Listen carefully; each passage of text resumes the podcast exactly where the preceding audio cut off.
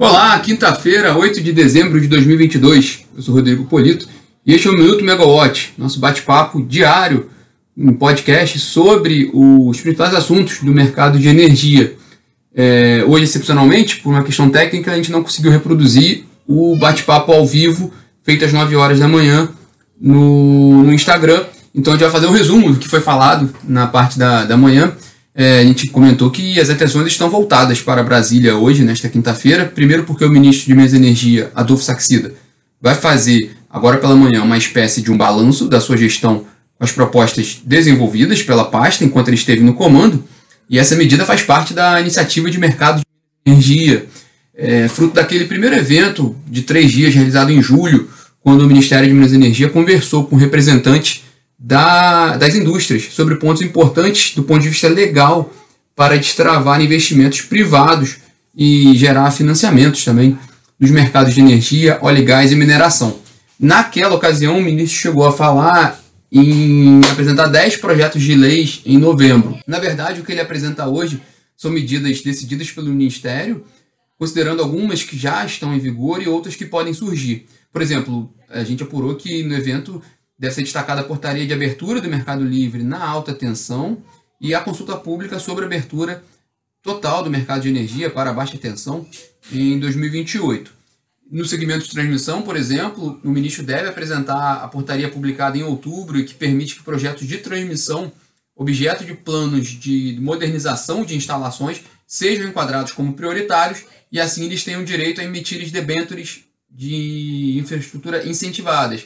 Este é um exemplo claro do que é um pouco a gestão do Saxida no Ministério de Minas e Energia. É, bem, sempre buscando ali estimular investimentos privados e o financiamento para investimentos privados em infraestrutura nos mercados de energia, petróleo e gás e mineração. Mas o interessante é que nesta quinta-feira, em paralelo, o grupo de trabalho de Minas e Energia da equipe de transição fará um evento com uma coletiva de imprensa para divulgar o diagnóstico e o resultado do trabalho feito pela equipe nessa área de energia até agora. A gente lembra que eles estiveram em reuniões nessa última semana, então foi, foi bem intensa a agenda no Rio de Janeiro, com reuniões na Petrobras, na NP, na PPSA e na EPE. Bom, aí tem essa divulgação hoje desse grupo de trabalho, também com, com, com a visão deles sobre o que avançou no mercado de energia no, nos últimos anos. E ainda em Brasília, hoje tem reunião do Conselho Nacional de Política Energética, o CNPE, que provavelmente vai ser a última reunião do ano, e a expectativa é que nessa reunião seja aprovada, sejam aprovadas as novas metas de descarbonização do RenovaBio, que é aquele mecanismo que permite a compra de créditos de descarbonização pelas distribuidoras de combustíveis. É, falando em CNPE, ontem teve reunião do Comitê de Monitoramento do Setor Elétrico, o CMSE. Uma informação importante do encontro foi que o órgão decidiu realizar no próximo ano um processo sombra da metodologia para assimilação de usinas contratadas no Mercado Livre do bloco de ofertas considerado no Programa Mensal de Operação, o PMO, pelo Operador Nacional do Sistema Elétrico. Essa medida ela é bem interessante porque ela pode melhorar significativamente o trabalho do ONS no PMO, né?